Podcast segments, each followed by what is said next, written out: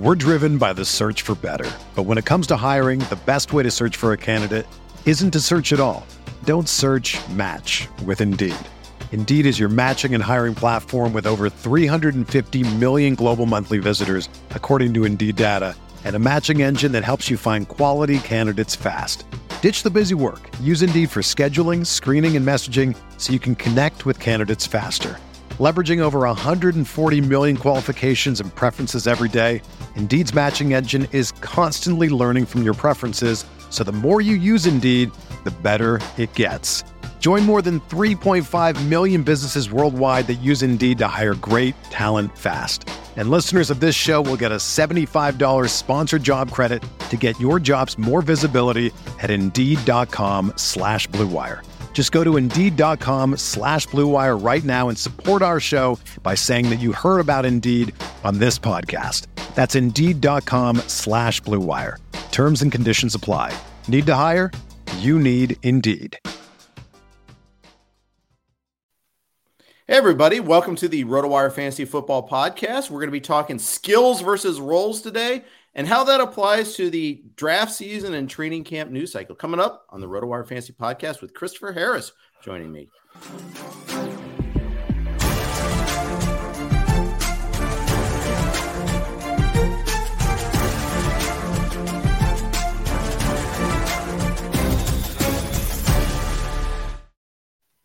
Hey everybody, Jeff Erickson here from RotoWire and here with my good friend Christopher Harris of Harris Football, who you can follow on Twitter at Harris Football, ironically enough, and check out all of his good work at uh, harrisfootball.com. Uh, his fantastic podcast, video breakdowns, film room, all the collaborations he does with Brett Kollmann, and also all the good stuff he did in the you know the run up to draft season. You can check out too. Chris, it's awesome to see you. Uh, it'll be great to see you when you're out here in LA at some point in time. Uh, we got to play golf after the football season's over again, and uh, that we have that like three you know three month window where you're here and also not doing podcasts five days a week. Yeah, uh, yeah, I'm gonna be back out uh, third week in August, and I mean at the very least we can hang out, right? We don't maybe yeah. not make a full day of golf. I mean we play on Fridays. You know, you That's just true. can't make it. Don't pin it on me. Oh, I make it. I make it earlier than you though. That's the that's the problem. Uh, yeah. But uh, anyways, yeah. Uh, let's talk. Of, uh, you know about the the continuing tension that happens in our in the fantasy world, especially the fantasy analyst world, and that is looking at player skills versus trying to guess his roles, guess what the coach is going to do. There's this tension because skills matter most, but roles matter too a little bit when we're trying to figure out you know what's going to happen this season. I know you're a big proponent of looking. Okay, can the player play? What can he do?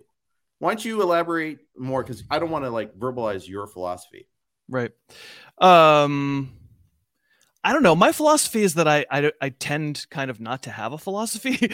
Okay. I, I, I try to take every situation, every every you know judgment in its own merit. There are some cases where we have a really clean sense of who the players are and what the offense will look like or what the defense will look like or what the team strategy will be and i'm not like so blind as to say you know i think aaron rodgers is pretty good i think josh allen has now proven himself that we're not going to get some dramatic change in offensive philosophy just because brian, brian daboll's not there anymore like I, am willing to um, trust my eyes and what they've seen in the past for for quote unquote judging situation uh, i just think there's just uh, we we have a very lazy industry. There's just a lot of laziness in this industry where you know it's the easiest thing for people to do is pull up a depth chart and look and see. Well, Myles Gaskin's the only running back I've ever heard of, so I guess it's Myles Gaskin, RB seventeen, right?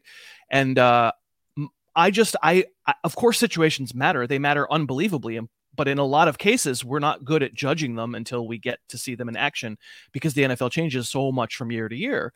So uh, in a lot of cases, when there's a lot of change, when there's presumptive turnover, when there's new players involved or new systems involved, I will try and do my best to weigh situation as little as possible. It's always going to factor in your mind. You're not going to go in with a pure clean slate and be like, the Lions offense and the Chiefs offense are exactly the same in my mind going into this year until they prove me otherwise. Like that's dumb. No, no, of course not.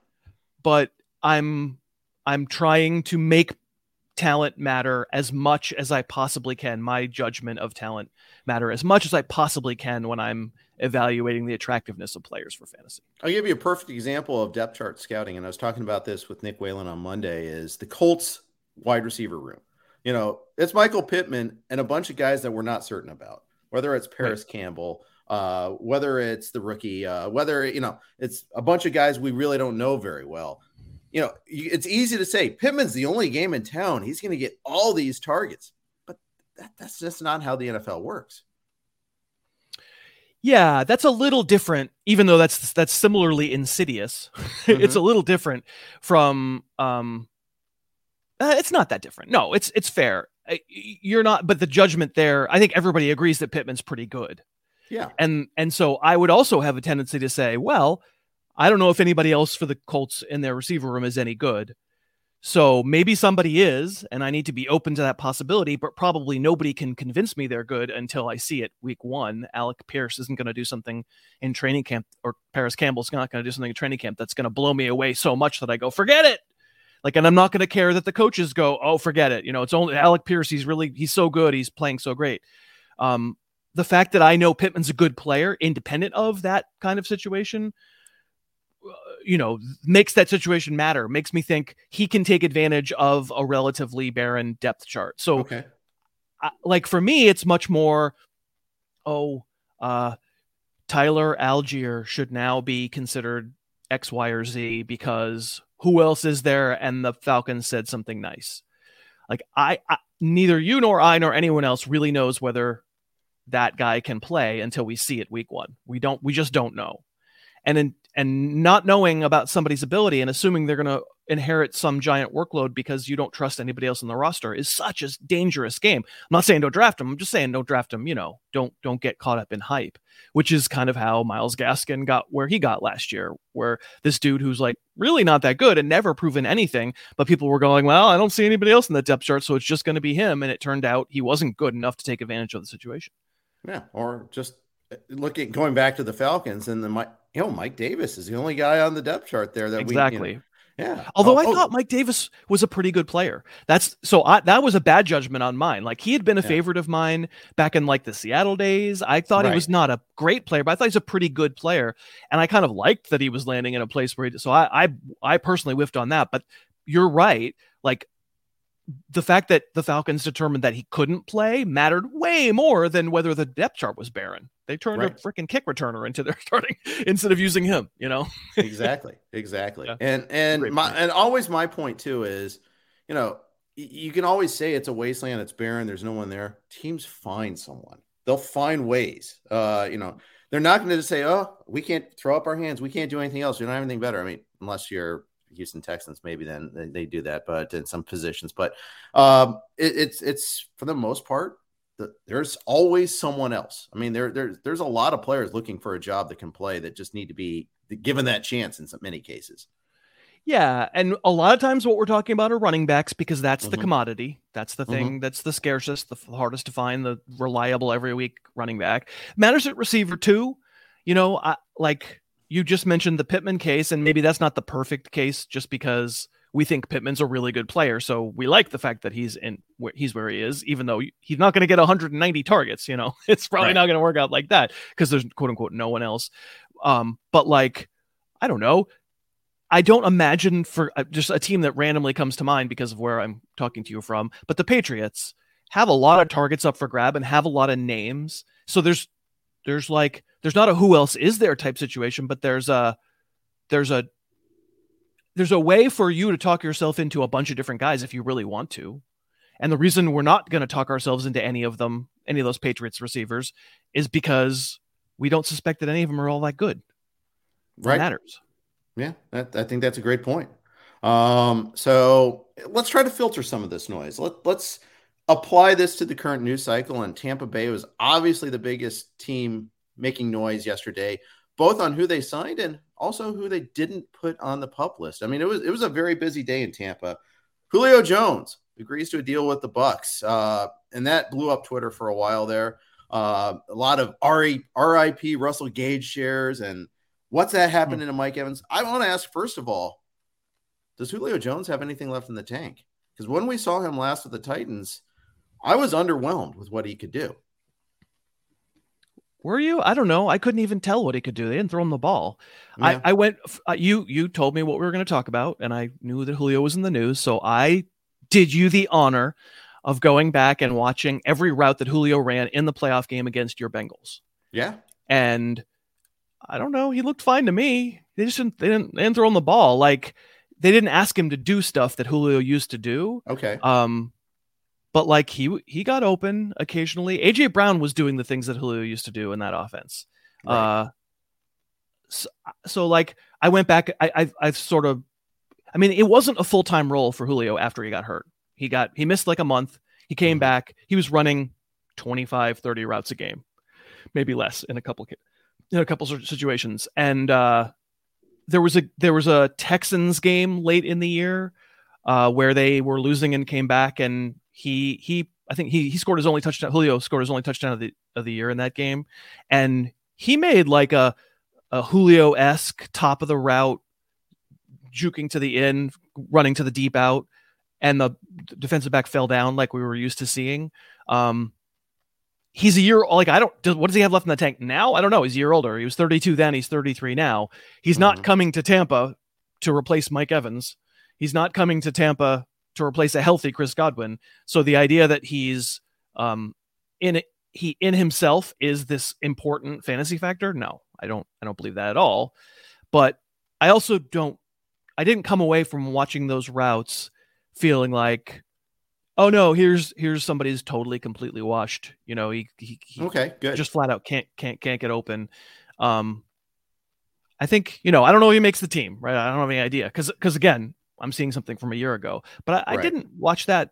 And, you know, it's easy to look at numbers and just go, "Oh, he obviously had nothing left," which is what everybody on Twitter and everybody in our business, not everybody, most people in our business are doing. They're just going, they're looking at the result and they're going, "I'm I know that he had nothing left," and it's possible because if you assume rational coaching and you know that they would have used a dude who was going to get open a ton, but there were extenuating circumstances, so I'm not willing to completely close the book.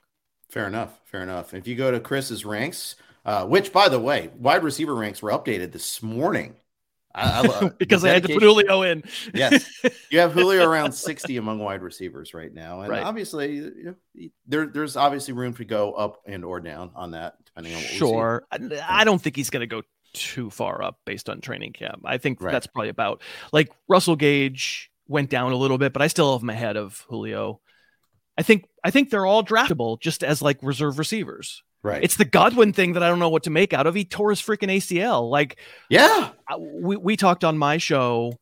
Uh, I don't know. I guess last week about how it was weird that these injured, these like seriously injured players, the James Robinsons and Chris Godwins, who should probably not contribute until late in the year at the earliest, how people were still drafting them because of a couple of happy beat reports. People were still drafting them as though they were kind of just themselves. And now, boy, the tendency is going to be do that. I just I can't believe that Godwin would be like pure Chris Godwin right away. I just I don't. Oh, I agree. List. Yeah. And when the Bucs signed him, and for when they first applied the franchise tag and then signed, agreed to a long term deal, I was a little surprised at those developments too, given you know his injury history and his current injury. The injury history would be to me more relevant. I mean, the current injury, you know, you have to pay him if you yeah. if you want him to be on the team long term. You don't really yeah. have a choice; you have to pay him. And Fair.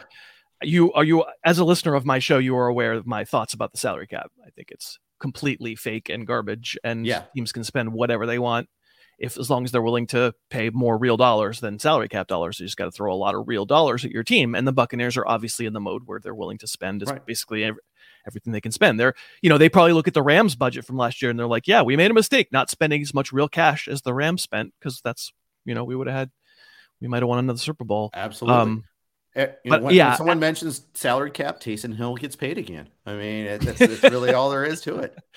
I'll say that um, Godwin can very much move in my ranks because I'm sort of in that mealy mouthed uh, middle ground of like certainly not treating him like I would normally treat a healthy Chris Godwin and giving Mike Evans a little bump because I assume we're not getting real Chris Godwin. But if, you know, I think that's true that probably over the next six weeks, the Buccaneers will be able to convince us that Chris Godwin really has no ill effects and is completely fine from his knee injury. We're, we're going to have to rethink it. Yeah, um, absolutely. Yeah, both he and Robinson, both. I was stunned that they didn't go on the pup list, uh, but it it's not the all clear either. It might just no. be that you know they don't have a roster crunch, right? They just don't have right. a lot of other guys where they're like, we got to make sure we have enough. To, and they might just not have needed the spot yet. Right. It's hard to know. Yeah. Yeah. So, uh, but yeah, that that it, it's big news. Uh, lastly, in that grouping though, Russell Gage. What are your thoughts on yeah. him as a player? I think he's fine. I think he would be like sort of the platonic ideal of a, of a slot receiver in a lot of offenses. He isn't the platonic ideal of a Tom Brady slot receiver. Okay. Um, and I don't think they have one. I don't think Godwin really is one either. I'm thinking of the Edelman, uh, that phylum genus, whatever you want to call it. Like so, right. some, even though Danny Amendola in that offense and the Patriots played outside a little more, but something Wes Welker, you know, that sort of player, the Welker Edelman sort of player, the one who's like open in a phone booth and super reliable about they're always going to be exactly where they're supposed to be so that full trust can be earned and the ball can be thrown before he ever turns his head. Like that was the magic of Brady to Edelman, even though we all know Edelman wasn't like a truly special player, but he had a couple of special traits. He just knew how to run his feet yeah. to the point where his his plant foot always hit exactly where it was supposed to hit, so Brady didn't have to think. And I don't think that fits Russell Gage's description. I think he's a little more of a freelancer, but he is really quick. Um, yeah.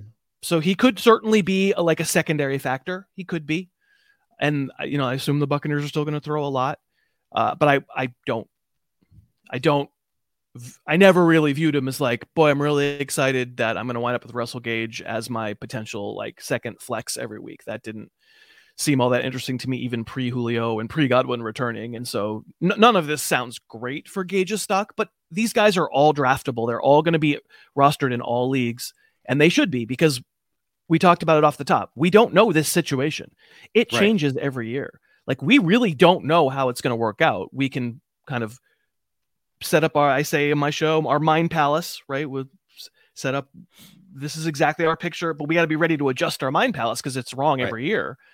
And uh, so I, yeah, I suspect that Gage will be heard from, but not, not like a major factor. Yeah, I mean, let's face it. With the Bucs, we're always adjusting. Tom Brady's retired. No, he's not retired. Bruce Arians is gone. okay, yay. Um, so you know, it, it's it's funny how that uh, it changes so frequently on that. Uh, we'll move on to other news cycle topics, but first, a quick note from our friends at Dynasty Owner. Do you love fantasy sports? Are you ready for a new challenge this year? Dynasty Owner is the new way to play fantasy football with real NFL salaries, adding the strategy of running an actual franchise. Dynasty Owner provides a unique and challenging experience that will test your skills as an owner and general manager. You will have complete control over your team's future. You can build through the draft, make trades, sign free agents, and manage your team's salary cap. Can you create a dynasty of champions? Sign up now at dynastyowner.com and use promo code ROTO5. That's R O T O 5 to receive $5 off any new team, chances are they'll have a more real salary cap than the, than the NFL will. They do, dude. Yeah. So Dynasty Owner, I think I was the very first podcast they ever advertised on. Right. They, they are still a sponsor of my show. Do you play in a DO league?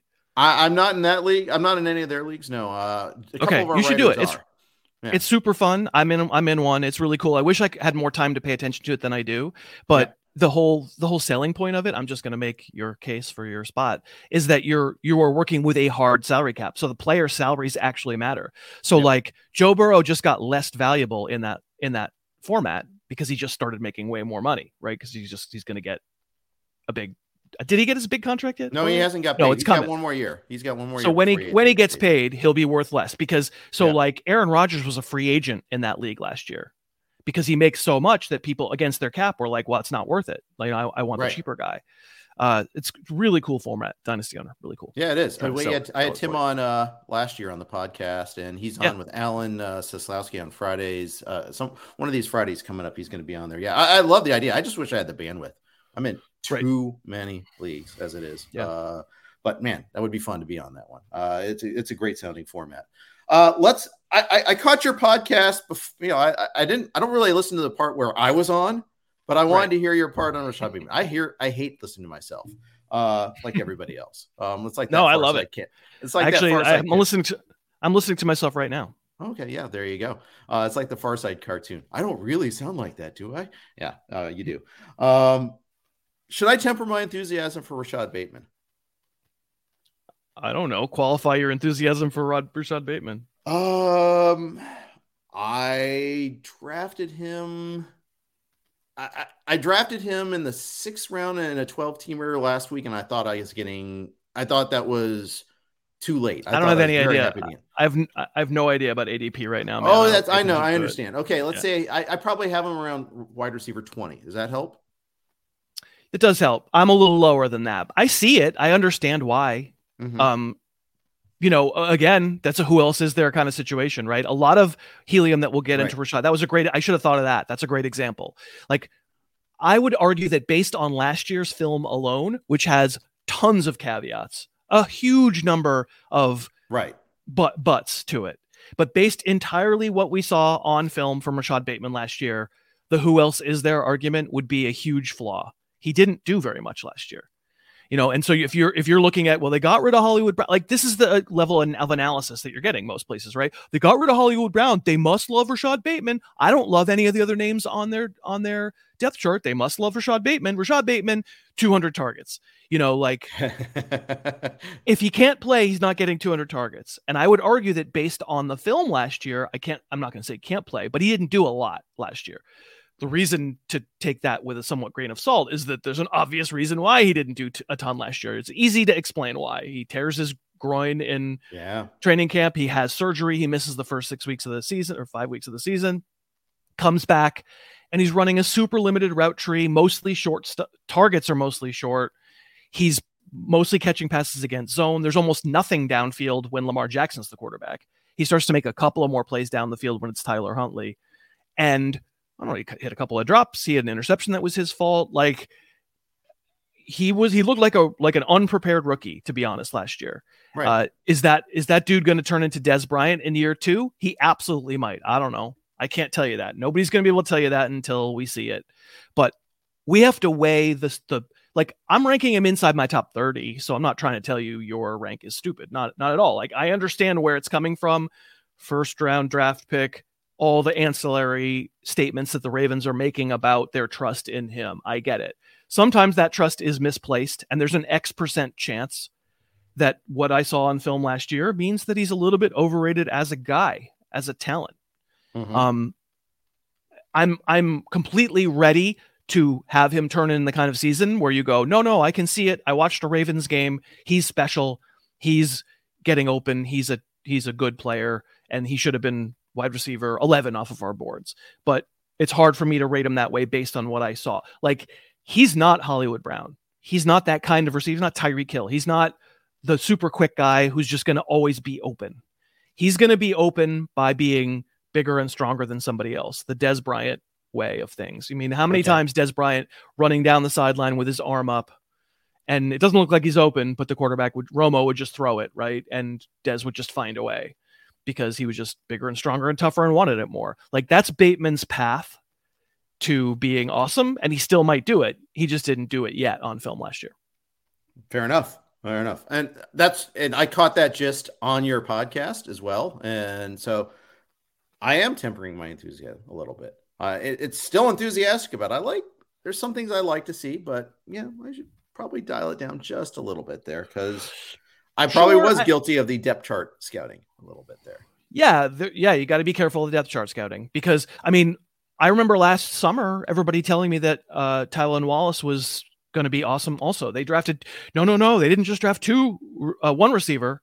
They drafted two receivers. Tylan Wallace is going to be a really good player, and then he didn't do anything last year. So now, it, now that's all been forgotten. And I don't know, I don't know Tylan Wallace from a hole in the wall, but yeah. like I it could happen. It could it could be that. I mean, I don't. I, Bateman's not going anywhere. He's a top thirty receiver on my board, and the and frankly, from from about eleven to about fifty is a total cluster. Like I don't know what's going to happen. Sure, sure. There's just a lot of similarity among receivers. Um, I'm just saying. First of all, I mean, you and I talked. I th- I think you and I talked. Did we? No, I guess we didn't. I can't remember who I talked with about uh, the Ravens. We didn't talk about the Ravens on my no, show. No, we didn't. No. Not not yet. I guess I guess it was maybe Liz Loza from Yahoo, and and uh, and like there was this feeling of Marquise Brown, Um, not having been a volume guy. Oh no, because we talked about the Cardinals. That's what you and I. Ta- that's why both conversations yep. are in my head. Like Hollywood Brown somehow not being a volume guy with the Ravens last year, and I'm like, well, yeah, he was. He was yeah, totally a volume that was guy. me and you. Yeah, I do. Yeah, and and he he would he had t- 10 plus targets on like seven or eight games and especially early in the year when Lamar was playing. I just don't think that's the path though with Bateman because he's not the same kind of he's just always open kind of player. So sure. like it has to ha- it, can work but it has to work I think a different way. Fair enough. Fair enough. Uh Chris Carson unfortunately has to retire. The, right. the neck injury uh, is just he failed his physical I'm not laughing at Chris Carson. I'm laughing because also on my podcast this week, I I made you talk to me about what if Chris Carson comes back, yeah. and you were like, I guess I'll have that conversation with you for one minute, and then like six hours later, he was retired. Yeah, good uh, way to go, Harris. yeah, it's all right. It's all right. But the fact is, uh, you made me look good in a way because I think I said I'm assuming he's not going to play, so uh, I got that going you did, for me, which is you nice. did say that. Uh, not nice for him, but no. Okay, what do you see in Rashaad Penny? What do you see in Kenneth Walker? Well, I don't see anything Kenneth Walker. I'm not a college scout. I have no idea. I, the college scouts that I have, you know, people who do college scouting, um, who I have on my show, think that Kenneth, Kenneth Walker's good, but not anything like super crazy special. But okay, I, am pretty convinced that we're not great at knowing that beforehand. When, when they're not obvious, when they're not Saquon Barkley, when they're not just obvious to anybody who watches any highlight ever. Right. Right. I think we're not that great, frankly, at projecting college running backs into the pro game. So I, I the answer, that. Yeah. The answer with Kenneth Walker is I just personally I don't know. I'm willing to, and Rashaad Penny, I will say at at his peak last year, you were like, I get it. That's real. That's legit. This isn't D'Ernest Johnson turning in a couple of big games randomly where you're like, I don't see D'Ernest Johnson doing anything like amazing. They're just he's not falling down. You know, hmm. I, I which makes me think maybe that's not going to last. Rashaad Penny was doing some pretty amazing things at his size. He was he had acceleration and pop and uh, enough directional change for me to go. That's not typical for a player his size. He ran like a little guy, but he's a big guy, and that was pretty impressive. So, if you could, you know, this is the story. Of course, everybody's going to talk about with Penny is if you could grant me full health, I would actually be really interested. Um, you know, I would I would draw the parallel like young Jonathan Stewart Mm-hmm. You know that that kind of player who I w- was very very in favor of. You know, I was a big Jonathan Stewart proponent. Even when he was with DeAngelo Williams, I thought they were both awesome for the Panthers yeah. fantasy, and they both turned out to be. So if if the idealized version of Rashaad Penny is like um, young Jonathan Stewart, young healthy Jonathan Stewart, that's that should that should appeal to everybody. That guy probably beats out Kenneth Walker for the most valuable running back in Seattle because I don't think I don't know, but I don't think people are thinking that Kenneth Walker's quite that. But A, will he stay healthy? And B, will the Seahawks ever let him get to the point where he has the kind of workload to prove it because they're just worried about him not being healthy? Like, you know, my my assumption is that no, that it's some sort sort of messy, messy split, but I would skills wise guess that Penny has a higher ceiling. Fair, yeah, and I I I think we he's proven that you know, in those glimpses when he is healthy, he can play. Um, we see a quarterback room, which or quarterback situation. I hate saying room. I say it all the time, and I hate it now. It's I've, I've at the quarterback position. Yeah, they are weak position. at the quarterback position. Uh, you, have got there you. Go. They don't have a you know. Uh, just you know, I, Drew Lock. We've seen what he you know a lot of what he can do and cannot do. We've seen Geno Smith, and it's even worse. Uh, there's a presumption and there's talk, it's outright talk saying we want to run more. Pete Carroll always says we want to run more. Uh, so I, I assume there's going to be a lot of carries to go around.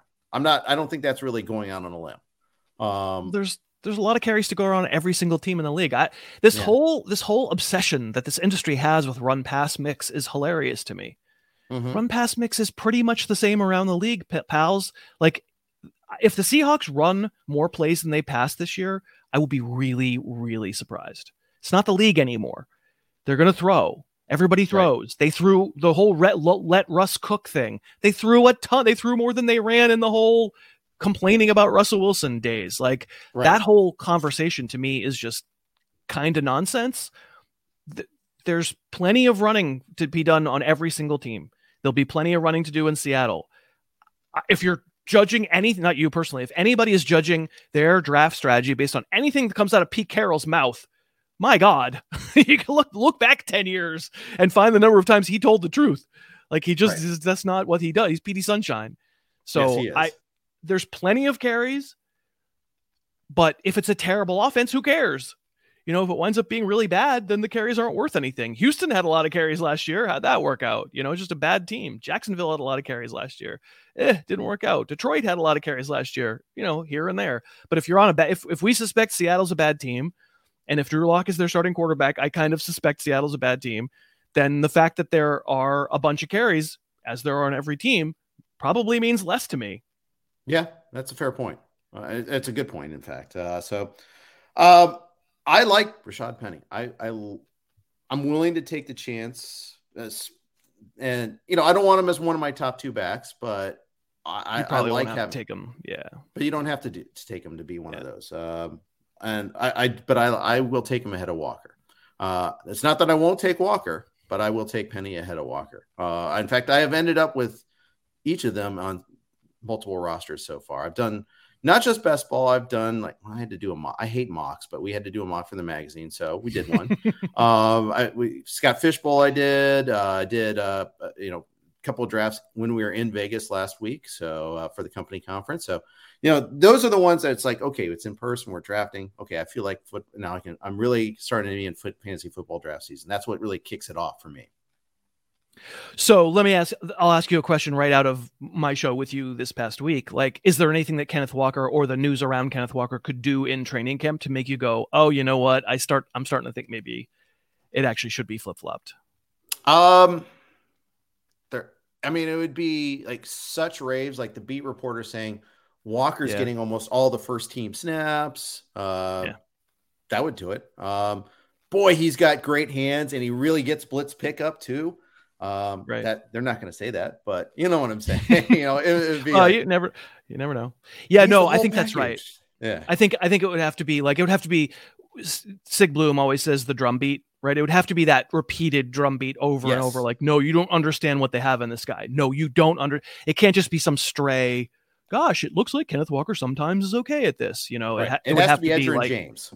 Yeah, that, unde- exactly, undeniable. Yeah. Yes. Yeah. Uh, that's that's always my go-to example of when training camp in the preseason matters because it really mattered that year.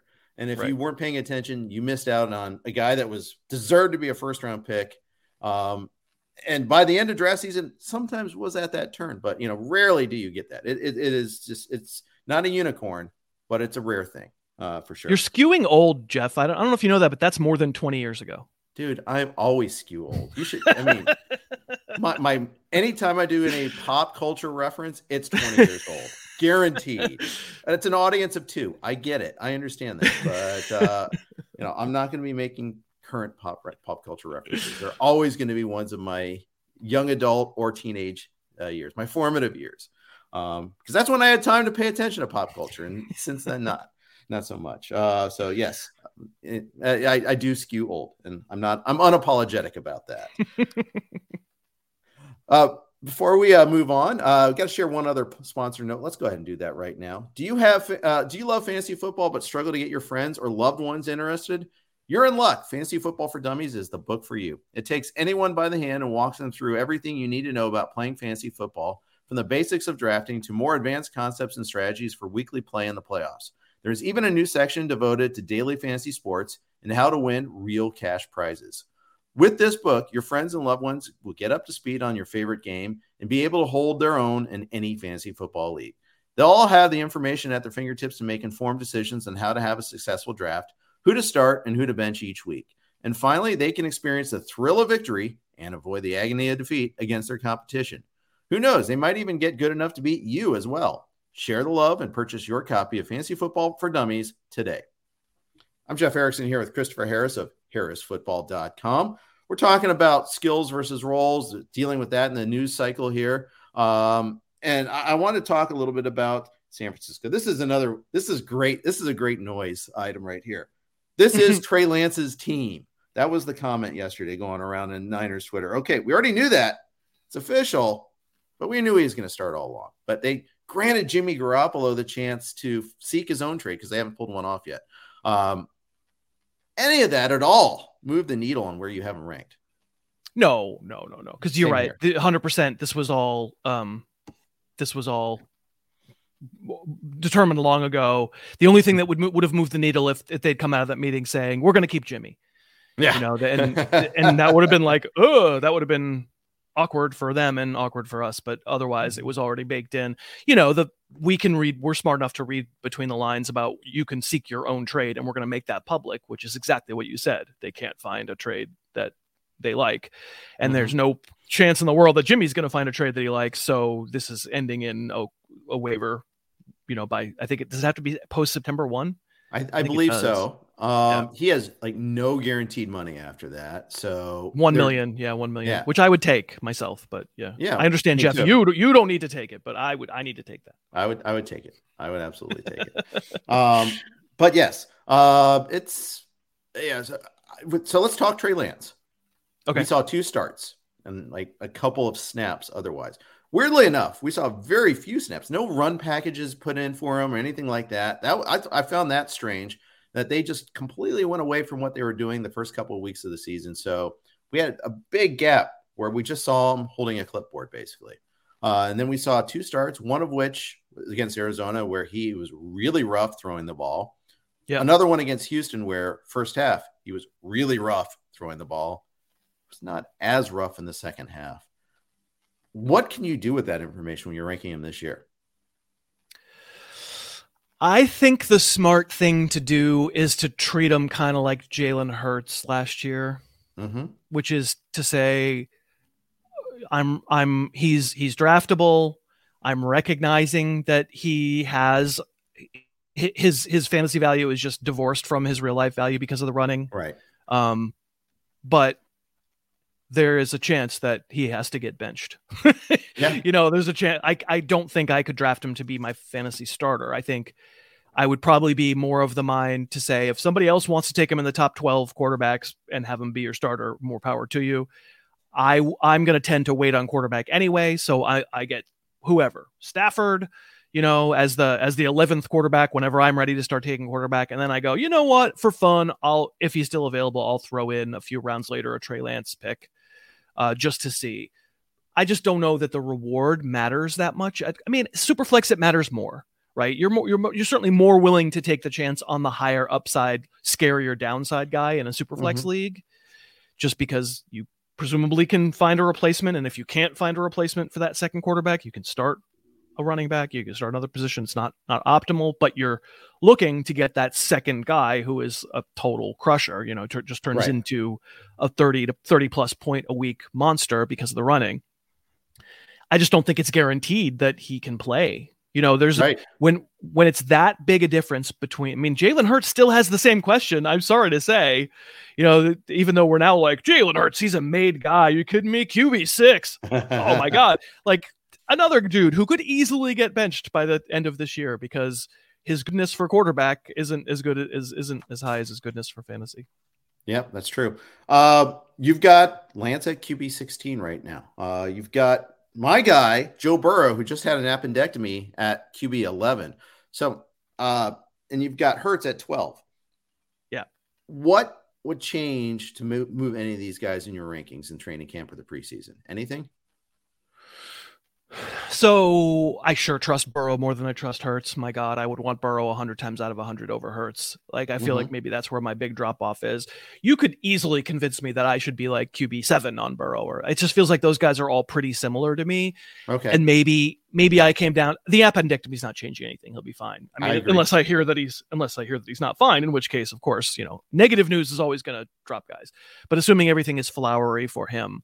Um, he's probably going to stay where he stays, and the logic probably like if I'm comparing him to, I'm gonna I'm not looking right at him, but I'm gonna guess like Stafford's right near him. I yep, certainly have, Rodgers. Stafford nine, Prescott. Got, yeah, yeah. Yep. So I think the difference probably for me to slight winning thing for those other guys is that you know as well as anybody that some of the greatness that happened was some pretty wacky downfield stuff that makes everybody, even Ja'Marr Chase, who I love and love and loved last year and consider a big win for the show and all that stuff. But it's a little unrepeatable. It's a little fluky.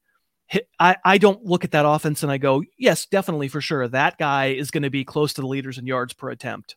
It, it, or I mean, yards per attempt doesn't even bother me so much, but like average yards at the target, it doesn't seem to me that that's really that offense that they, that they had some big plays that skewed it.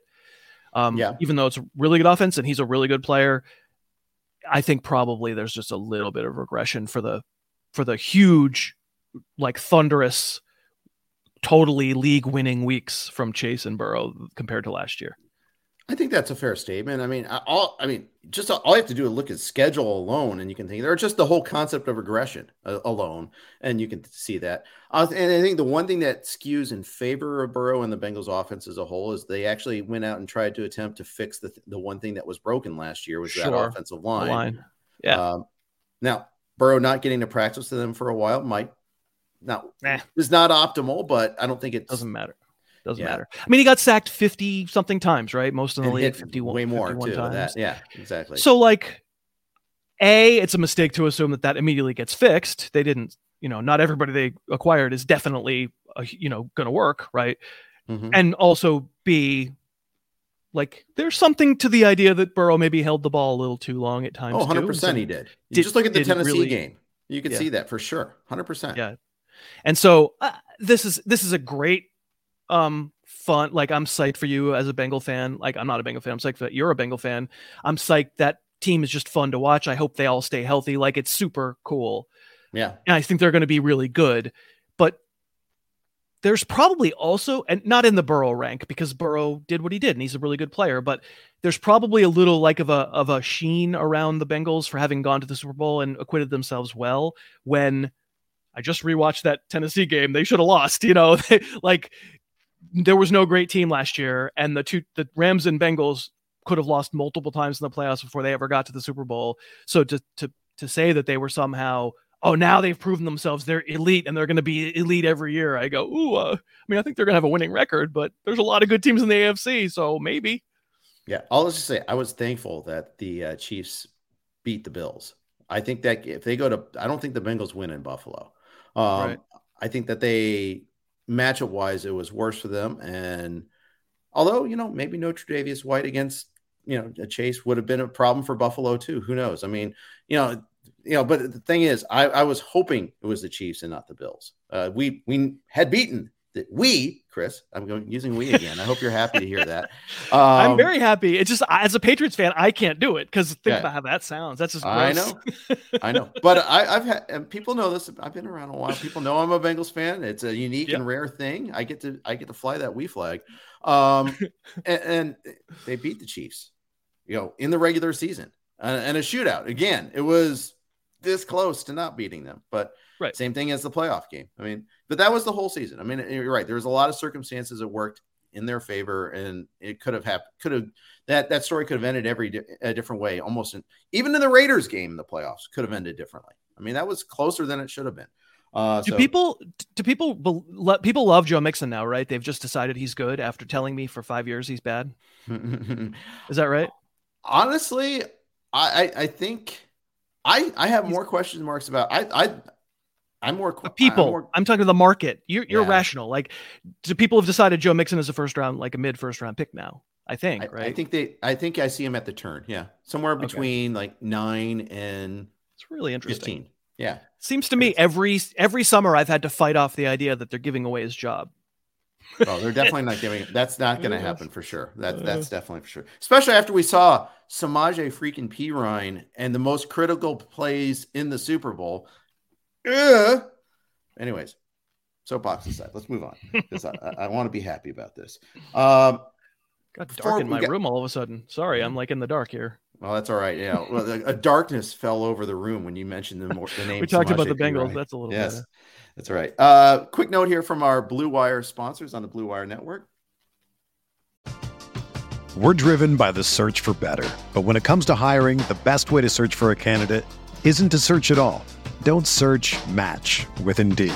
Indeed is your matching and hiring platform with over 350 million global monthly visitors, according to Indeed data, and a matching engine that helps you find quality candidates fast. Ditch the busy work. Use Indeed for scheduling, screening, and messaging so you can connect with candidates faster. Leveraging over 140 million qualifications and preferences every day, Indeed's matching engine is constantly learning from your preferences, so the more you use Indeed, the better it gets. Join more than 3.5 million businesses worldwide that use Indeed to hire great talent fast. And listeners of this show will get a $75 sponsored job credit to get your jobs more visibility at Indeed.com slash BlueWire. Just go to Indeed.com slash BlueWire right now and support our show by saying that you heard about Indeed on this podcast. That's Indeed.com slash BlueWire. Terms and conditions apply. Need to hire? You need Indeed. Another day is here and you're ready for it. What to wear? Check. Breakfast, lunch, and dinner? Check. Planning for what's next and how to save for it? That's where Bank of America can help. For your financial to-dos, Bank of America has experts ready to help get you closer to your goals. Get started at one of our local financial centers or 24-7 in our mobile banking app. Find a location near you at bankofamerica.com slash talk to us. What would you like the power to do? Mobile banking requires downloading the app and is only available for select devices. Message and data rates may apply. Bank of America and a member FDIC. All of our podcasts are hosted on the Blue Wire Podcast Network, and we thank them for that. Uh, let we got a couple more news items here. Uh, news versus noise. Leonard Fournette. He tweeted out the whole fat suit com uh, thing. You know, heading off to training camp. The funny thing is that story blew up last week. Oh, he, that he had blown up to 260 pounds. However, that was a dated report. It was like a month and a half ago when he was at then, and since then he had been working with a personal tra- trainer. He's not that anymore. He's back to the same playing weight he was last year. RB two. Oh no, RB like your personal RB two or RB two overall? Yeah, RB two overall. Yeah, he should be. He should be going. He should probably probably be the number two pick. I think based on this news, it's huge. Oh yeah, huge. huge. It's a huge, huge change in the assessment of Leonard Fournette. Um, it's very clear that unlike every other year he's played, he's very serious now. Yes. Yes. I mean, it's a good example of uh, complete nonsense that we should pay zero attention to. And Leonard Fournette is what he is. Like, if there's never been a mislabeled running back in the last 10 years more than Leonard, Leonard Fournette, I mean, those years in Jacksonville, people are trying to tell us, you know, he was, he was like a Hall of Fame type player. It's like, well, I watch him play. No, he's not. He doesn't Adrian move. Very. Peterson reincarnated. He's slow. Uh, but he's, you know, he does what he does. And I would uh, guarantee you at some point he's going to take a couple weeks off this year because that's just what he does. And then we'll see. All right. Um, Michael Thomas, not expected to be on the pup list for very long. Uh, mm. He was the like when the pup list first started coming out. I think Thomas might have been the first one to go on any team's pup list, and everybody freaked out. Maybe even me, right. self included, a little bit because we've had two lost years. Like he's not ready yet. Come on. But a lot of teams will put guys on there for a couple of days, for a week, or something like that, especially in training camp time. Right. It, it sounds like that's the case here with Michael Thomas yeah, we don't know anything, but it seems to me that I'll put it this way: assuming that the coach was telling the truth when he said that, and Michael Thomas is, you know, as of August third, going to be off the pup list. Most mm-hmm. of the fantasy ranking world is going to have a decision to make, right? Be- because you no longer are going to have that as an excuse. You know, like, sorry, he's not healthy, right? He's wide receiver 32. I wouldn't touch him. You know, the second he's able to partake in basically all of training camp. I don't know what the right answer is because it's a hell of a lot of moving parts, but it's not wide receiver 32 anymore. I know that much. I mean, I, I have him ranked really high. I'm like 12 or 13. I just um, pulled up your rankings on that. I was like, oh, he's well. He's there. I mean, you you, you tell me. you tell me if Michael Thomas is, is is right for all of training camp. Yeah, I, I don't know. Guy, I really don't know. The guy yeah. who was the the if you didn't have him as the number like seven pick overall two years ago, you were a moron, mm-hmm. right? Is he really not? Did he get that much worse? Like, it's not Drew Brees, but it's Jameis Winston, who certainly has made va- valuable fantasy receivers in the past, and there's plenty of in the today's NFL. There's enough passing that goes around for anybody, and Michael Thomas, if he's Michael Thomas, strikes. He's one of the best receivers in the in the game. It's obvious that he would be a focal point of any passing game uh, that he was partaking in. So if he's healthy, 160 plus targets is like locked in for sure. So all the tar- all the math people are going to love it. Like the scouting people like me are going to love it because he's good. Like I don't know, I don't know how I get away from him that high. I guess the way you get away is you just go, no, I, d- I don't want to do it. It's for me, he's the McCaffrey of receivers. I just have decided I don't want to play. I don't want to be the one left holding the bag. There's enough good other, other options. I might not get the upside, but I know I don't have the scary downside. Yeah, uh, it's it's a great comparison, and I have kind of taken the approach that I don't want McCaffrey and I don't want Thomas so far. But then again, it's all sight unseen.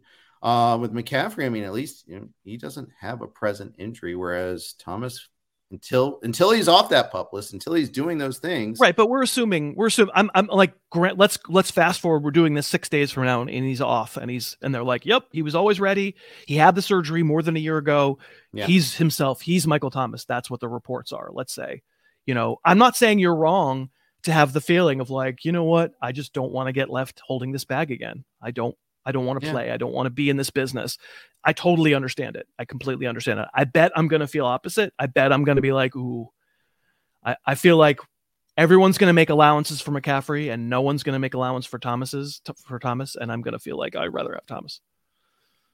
I'll, I'll say this. I, yeah, I, right now I'm, I'm need, I'm neither. I need trust, but verify. I'm in the, uh, I need to see something at all. Yeah. Um, but, and I might not see it. I might, you know, teams are notoriously tight now about trying to you know prevent any good info from leaking out. Some teams are, are, worse than others you know granting reporters access reporters you know being able to report what we want to hear.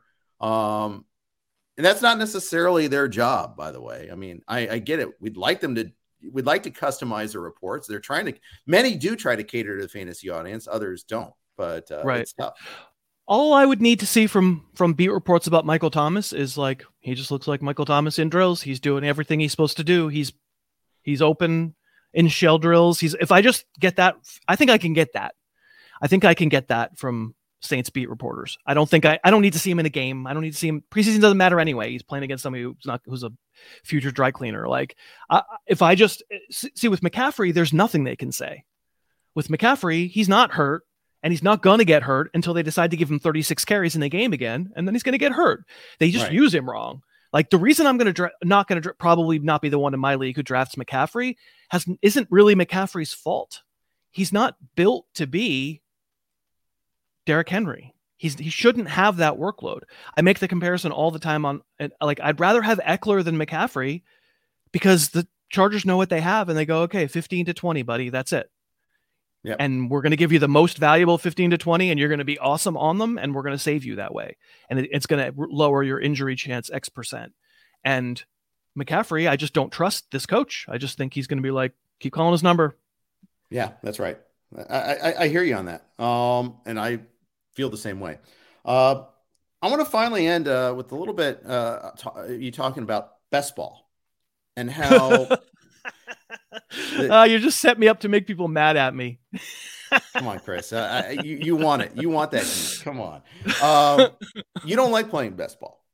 No, I don't. I'm trying to make myself brighter here for your viewing audience. Am I yeah. succeeding in any way? I'm just making myself yep, brighter. There it is. It's back. Better. Um, I don't like. I think best ball is a manufacturer of people who want to make money off of fantasy 365. There are companies that have eh, sprung up to fill a demand that wasn't there. It's it's an invented demand industry, um, yep. in my opinion, and it's fine. I'm not t- I'm not mad at those companies. That's great. They're worth lots and lots of money. They're worth a lot more money than I am. Um, but I the need feels like it's kind of the degen need, mm-hmm. and I don't find it fun to play best ball in the slightest. I've played tons. I avoid it as much as I can it's it's because idle you know idle hands are the work of the devil whatever the devil devil's playthings or whatever like people in may are just bored. And they want to have to do something with fantasy so they go ah ha, ha, i know what i'll do. I'll draft a team for four months from now that i don't have to think about because by then i'll have real things to think about that i have more control over. So instead i'm just going to pretend like i can see the future and know how these position battles are going to go and all these injuries are going to resolve and and and find value relative to the other knuckleheads who are willing to play at this time of year. Um, I just don't find it to be compelling in the slightest. Feel yeah. free to slap me down. No, I won't slap you down because I don't play a whole lot. I play some. It's fun every once in a while. Like I'm in the airport, I'm waiting. You know, I got a, I had a, I had a, a flight delayed. I'll jump in a league. Fine. Okay. What a ringing endorsement. No, if you're if there's nothing else to do and you're totally bored, here's this thing that kind of sucks, and and you're not going to care about it in four months very much. But now let's freaking go. it's not my yeah. I also do a lot of baseball. I know you don't. You've been freed from that. Um, I love doing baseball, so it's okay. Yeah. Um, so I, I just don't have the bandwidth to do best ball a whole lot, and you know I don't want to, you know, it's like I understand those that are into it and you want to do football year round. Good, go on, good for you, good on you. Uh, but it's it's not my cup of tea that much either. No, I, I just you know I, I I recognize there. You know what's the difference between doing it in May and doing it in August? We know things in August.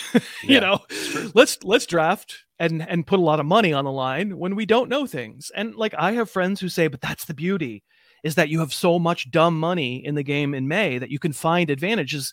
You get a much smarter market that you're playing against in August. Mm-hmm. Everybody's mm-hmm. more tuned into what's going on.